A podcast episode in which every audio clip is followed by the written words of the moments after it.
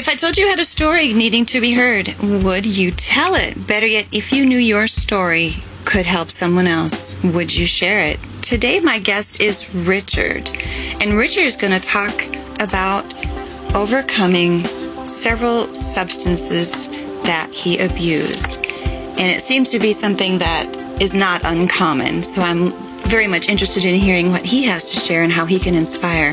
I am Christine Hotchkiss, and I believe everyone has a story that is unique, just like our fingerprint that puts us on the path to our journey. Some call it purpose. Each story can help, heal, inspire, and of course, my one word, give hope. Welcome, Richard. What's up, Christine? I am so glad um, that we connected, and it's funny how um, technology is connecting people in so many different ways. Uh, we connected on Instagram, of all things. I'm just actually fairly new to it, and you reached out to me, so thank you for doing that. Um, so, your journey, you have been um, on a, a long journey, but you're over 1,500 days of sobriety, and that is from one particular substance or multiple substances? Yeah. Well, first off, I just want to say uh, I'm super honored and grateful to be here, Christine. I love what you're doing with with you know, sharing people's story because oh. everyone has a story to tell, and and I think uh, the more stories we tell, the more stories we listen, the more we can connect with each other. And I just want to thank you for what you, what you're doing. It's incredible. Thank you. I wasn't expecting that. I, I'm very passionate about people, and if I can walk the journey of having lost my daughter and I can still live my life as best as I can and inspire other people, then I know that just like you, you're inspiring too. So thank you. Thank you. Thank you. That's an amazing story you have as well.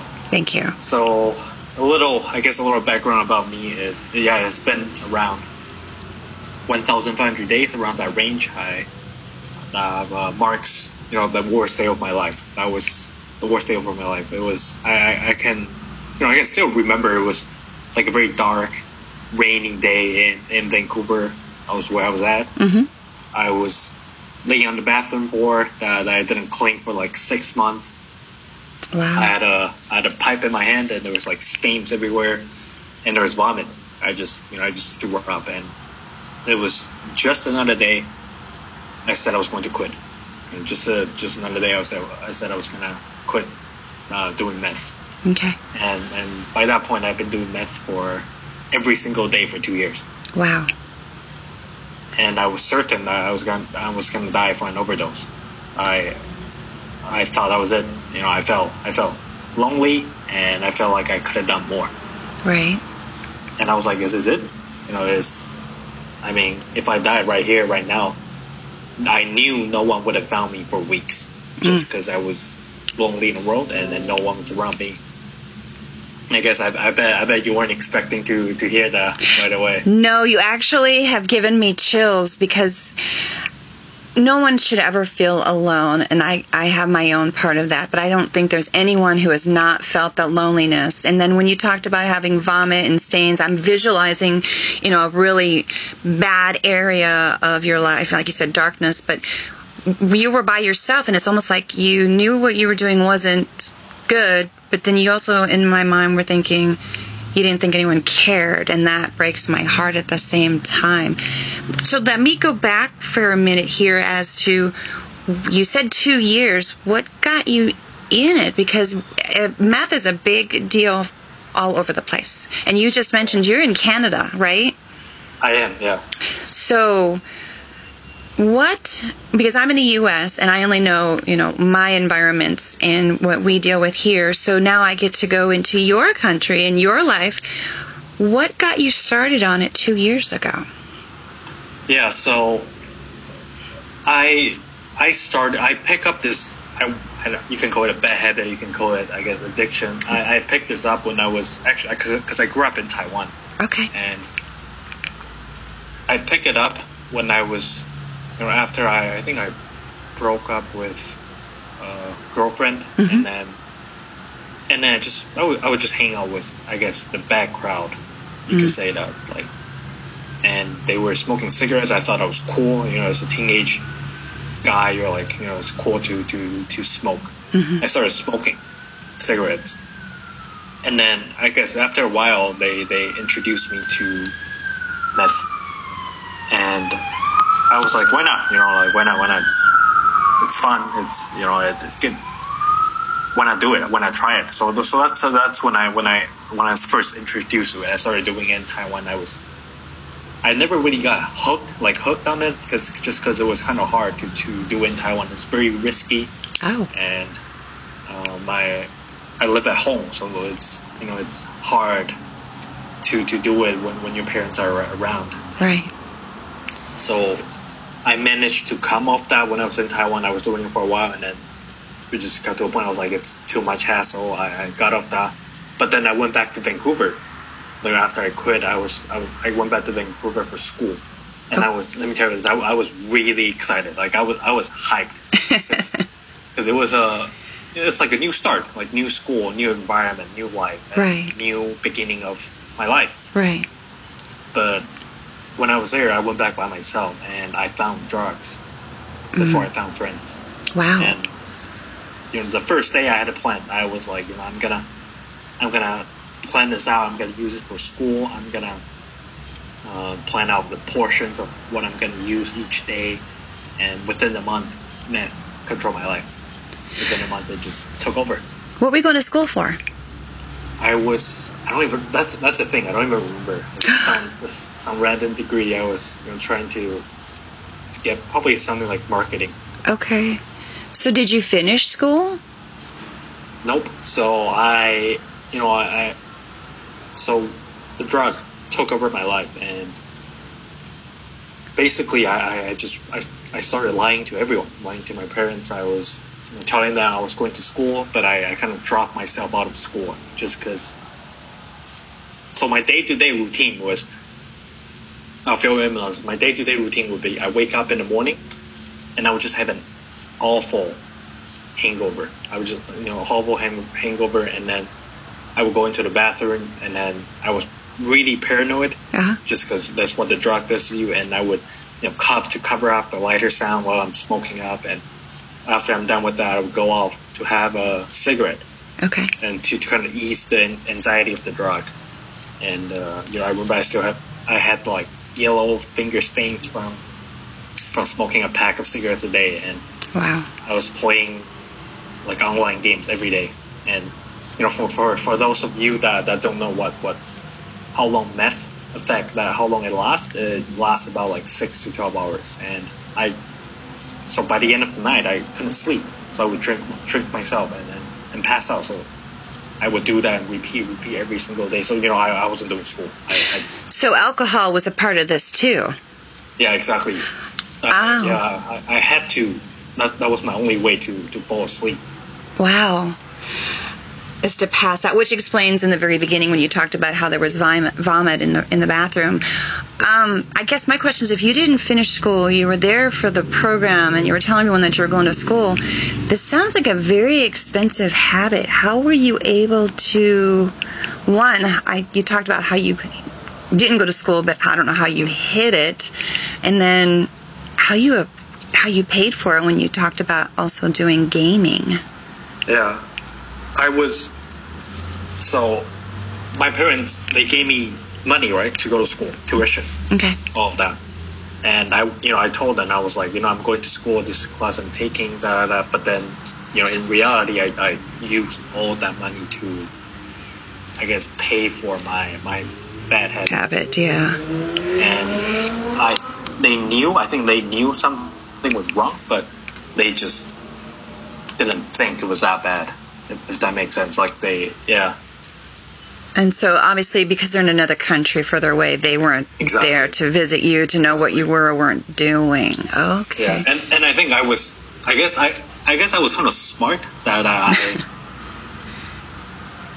I still, you know, we have some like family members there, and then when they when they message me and said I would go hang out with them and and, and pretend like I'm I was okay, I was doing fine, and you know what I mean? Like I was I was smart around the when when when I need to be smart, I'll be smart. Interesting. Just, just enough, just doing enough to hide it. and then so you did this for 2 years and d- were you working to be able to support your habit more than I mean, you said that your parents gave you money, but that runs out, especially with this type of habit. Yeah. No, I, I was not. I was not working. I just they uh so they just gave me tuition and I mean that was And then off into your life you went. yeah yeah Oh, wow. So, and you're still in um, Canada. Are you back in school? yes I am I actually graduated I graduated uh, You did. December, so finally How long did it take for you to um, tell your family that you had a problem and that you weren't going to school? I think not only recently, honestly. I mean, I've been you know sober for a while, and I never honestly, I never really had the courage to share, and I never really had the courage to come up with a story because Shame, a lot. yeah, Yeah. shame, a lot of shame, and then yeah, exactly. And honestly, I told my mom when I went back to Taiwan this past few months. That was the first time I told her. And what was her reaction?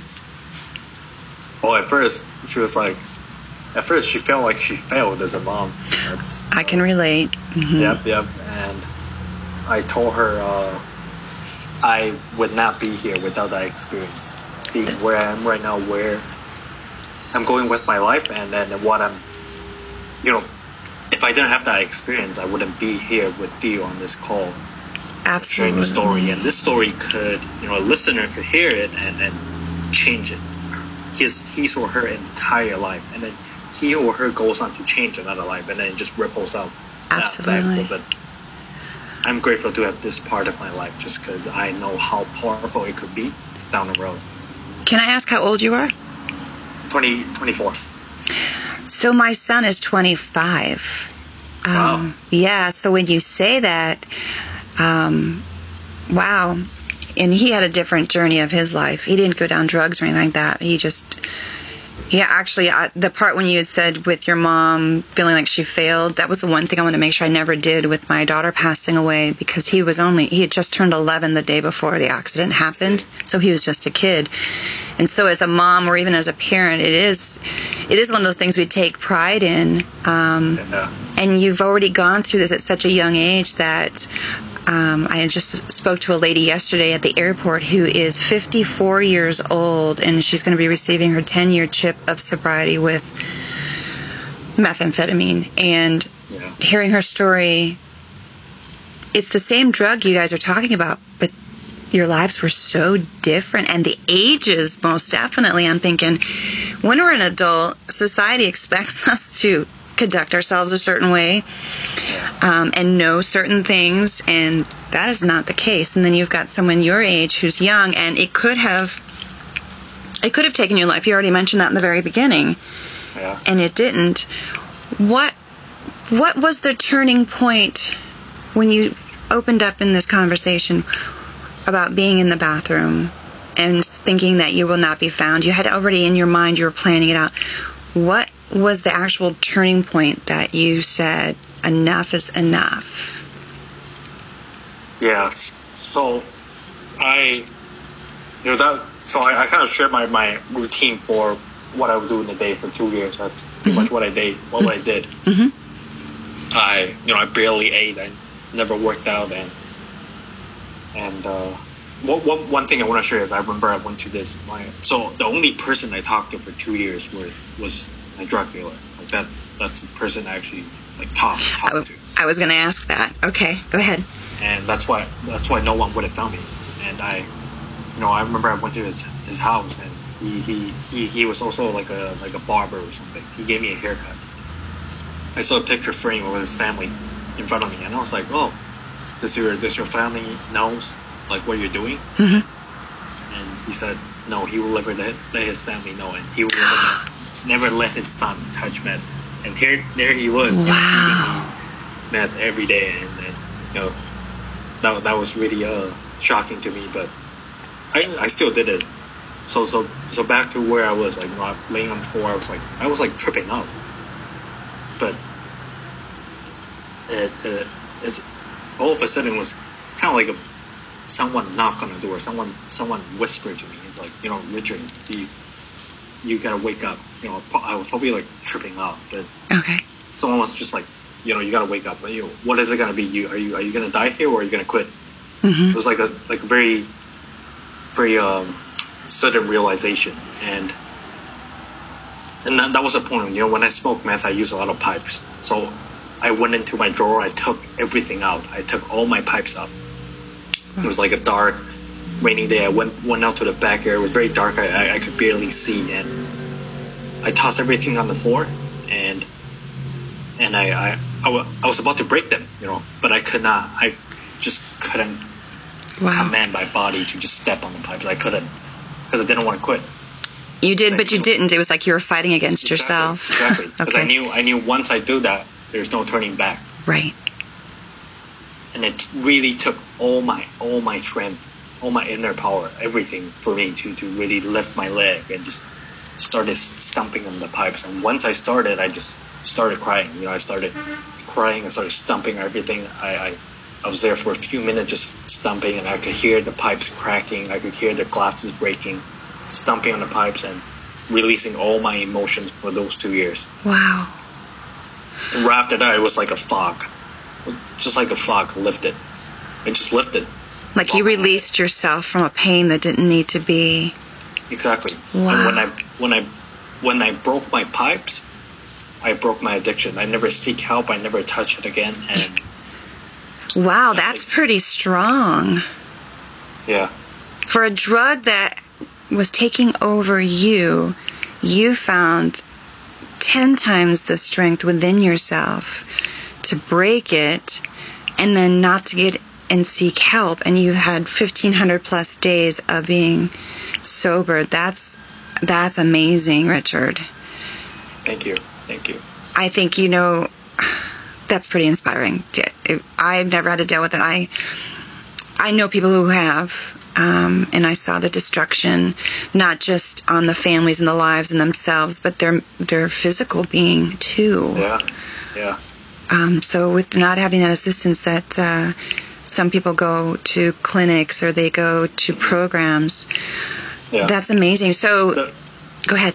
the the funny thing is, I actually tried to seek help.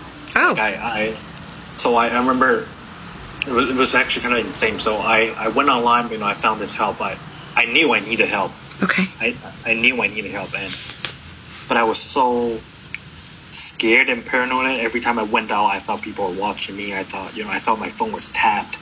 I thought people were just peeking through the window, looking at me all the time. Just, that was kind of what the drug was doing to me. So Okay. I, I found this therapist, and I was gonna go to her sober, but I couldn't. I had to get high to go to her. Oh wow.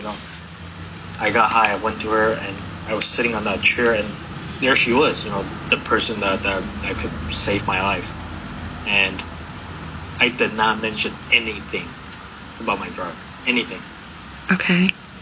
And I, you know, I walk out of there, went back to my habit because I, I just, I couldn't, I couldn't say it. I just had so much shame and guilt Understood. in me, and I, in my head, I was like, oh, once I tell her, I'm like, she's gonna send me to jail and stuff like that. You know, just She's gonna judge you.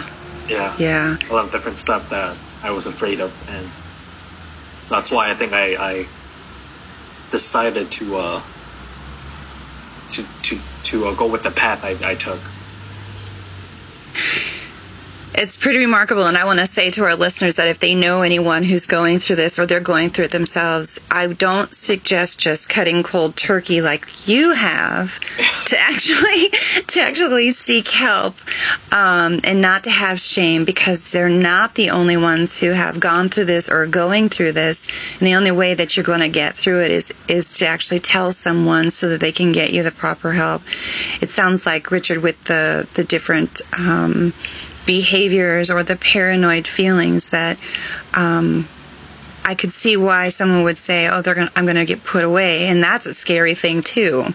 Yeah, Wow, that is pretty remarkable. Um, so, family is good now. You've let it be known, and and they're okay with, with you having now graduated from school, which you initially went out there to do. And so, I'm assuming you're doing very well with having achieved that goal that you got set back a little bit. yeah. Now, Always well. say that again. Always well. Always well. So what? So your life is obviously seen with a clear pair of eyes. How does that feel? Life is amazing. I think life is uh, the best, best, best thing that can ever happen to anyone. Life, life itself. Just the fact that you were born and you're alive Yeah. on this planet and in this moment. That's all the purpose you need to live, and that's all.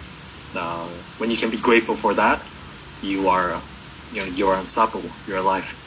Gratitude is my biggest thing. I have a jar, a jar at my front door I've had for several years with a pad of paper, and I write in there um, every year. I start over every year because it's a new year, and I always put in there what I'm grateful for. And sometimes there's more than one or two or three that I put in there because I'm always saying it's, and it really does help. And you know, we're all going to have something that happens to us. We're not.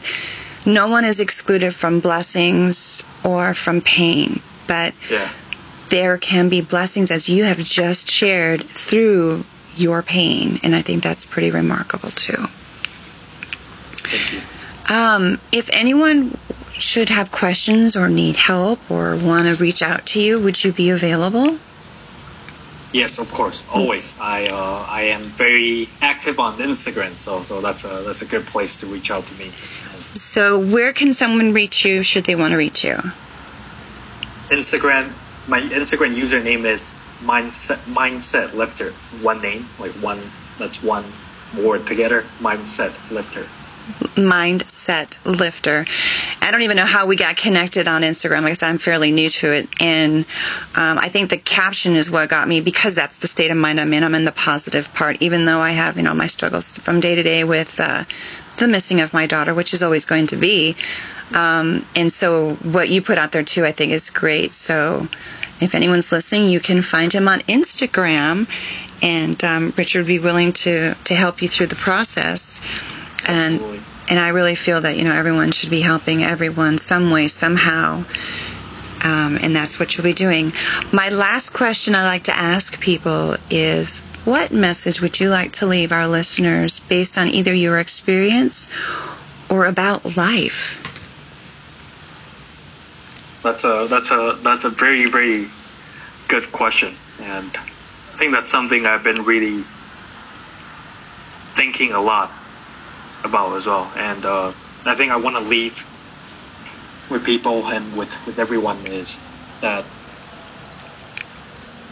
see, I guess, just just really. I'm trying to think of. I have a lot of thoughts, but but I think You can share. trying to think. Just just live. I think just live. You know, we we we think we think we have time. Absolutely. We think we have time because you know I, you never know what's gonna happen, and then you just gotta you know it's not it's not like this you know this could be this this could be the last time we ever talk. You know th- that, that's a mm-hmm. possibility. Right. I'm, Right. I'm not, but it is a possibility, and mm-hmm. So so going into each situation knowing that it actually could be your last time. You know, having constantly have that reminder in the back of your head. You know, this could be your last time meeting this person. This could be your last time ordering a cup of coffee, and it just gives you so much more intention to your day I like that word intention. instead of you know how unconscious we are going through days. You know, most of us are quite unconscious. Honestly, you know, grabbing a cup of coffee, we're thinking about what am I gonna do next. Uh, hmm. oh, I gotta go to this thing. I gotta go do this thing. Just really be present in the moment. Absolutely. Really, when you're sipping water, sip on the water, taste the water. You know, this could be the last time you're sipping that cup of water. Mm-hmm. Know, just really be, be present in everything that you do and every breath that you take, because mm-hmm. it could be your last. And that goes with how you um, come in contact with people too. Um, And that's how I treat people, whether it's a total stranger like you and I are. Um, I feel I've gotten to know you just in this short 25 minutes, and it will be a story that will always carry through in my life when I come across someone that I probably share their story or the fact that someone may have lost a loved one due to methamphetamines because we know that. You know, there's a gentleman that I have been following for a couple of years on YouTube. He's also on Instagram. I actually physically got to meet him last year. Um, Evan Carmichael. Um, with Oh, I, I know him. I've heard of him. Yes, yes. He actually lives there in Canada, and I follow him, and I met him, and I told him what I was doing when I got to meet him. He's like, I, I definitely see, you know, what you're doing is good. And yesterday I was listening to something that he had said, and I think it was actually recited from another person. But the one thing that it really hit me hard, and I was like, okay, I live my life the way that I do, you know, every day, my time, my terms. But it put a different perspective when he said, um, I think it's a singer that uses it in some lyrics of his song. Tomorrow does not exist. hmm It doesn't. In our mind, we think we have tomorrow, like you said, but tomorrow really doesn't exist. So be in the moment today and don't take it for granted. Exactly. And I, that hit me. I guess, you know, it's this, we hear all these cliches, but that one, the way it was phrased, I was like, that's right. We think there is tomorrow, but tomorrow doesn't exist. You know, so. Absolutely. and uh, there are people who didn't get to wake up to see today. And there are people who will probably not make it through the entire day today. We don't know. Yeah.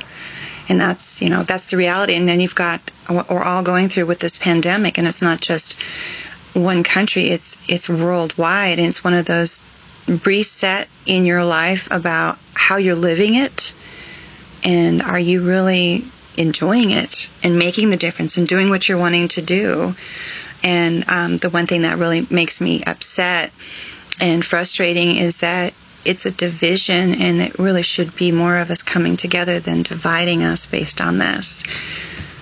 So definitely living Absolutely. yeah, definitely living in the moment and appreciating everything you have because, like you just said, this might be the last conversation um, you or I have, or other people that are listening will have with the people that they think they're going to see from today to tomorrow or whatever our plans are. Yeah. So, thank you, Richard. true. Yes, yes. Um, I very much enjoyed hearing this um, journey of yours. So, thank you again for sharing your story with my guests to help, to heal, to inspire, and to give hope. Thank you. Yes, and to my listeners, I thank you for listening. Please subscribe so you are notified about the next great story because as I see this, these just keep getting better and better. And if you'd like to share your story or know someone who wants to share their story, they may also share it being anonymous because I feel everyone's story, even if there's not a name attached to it, it's still a story that can help and, and of course, heal in some cases. So you can email me to the address of Christine, spelt with a CH, at storiesofhope.com and stories with a Y. And if you want to be an episode sponsor, feel free to also email me to Christine at storiesofhope.com. And until next time, I wish you all well and you take care.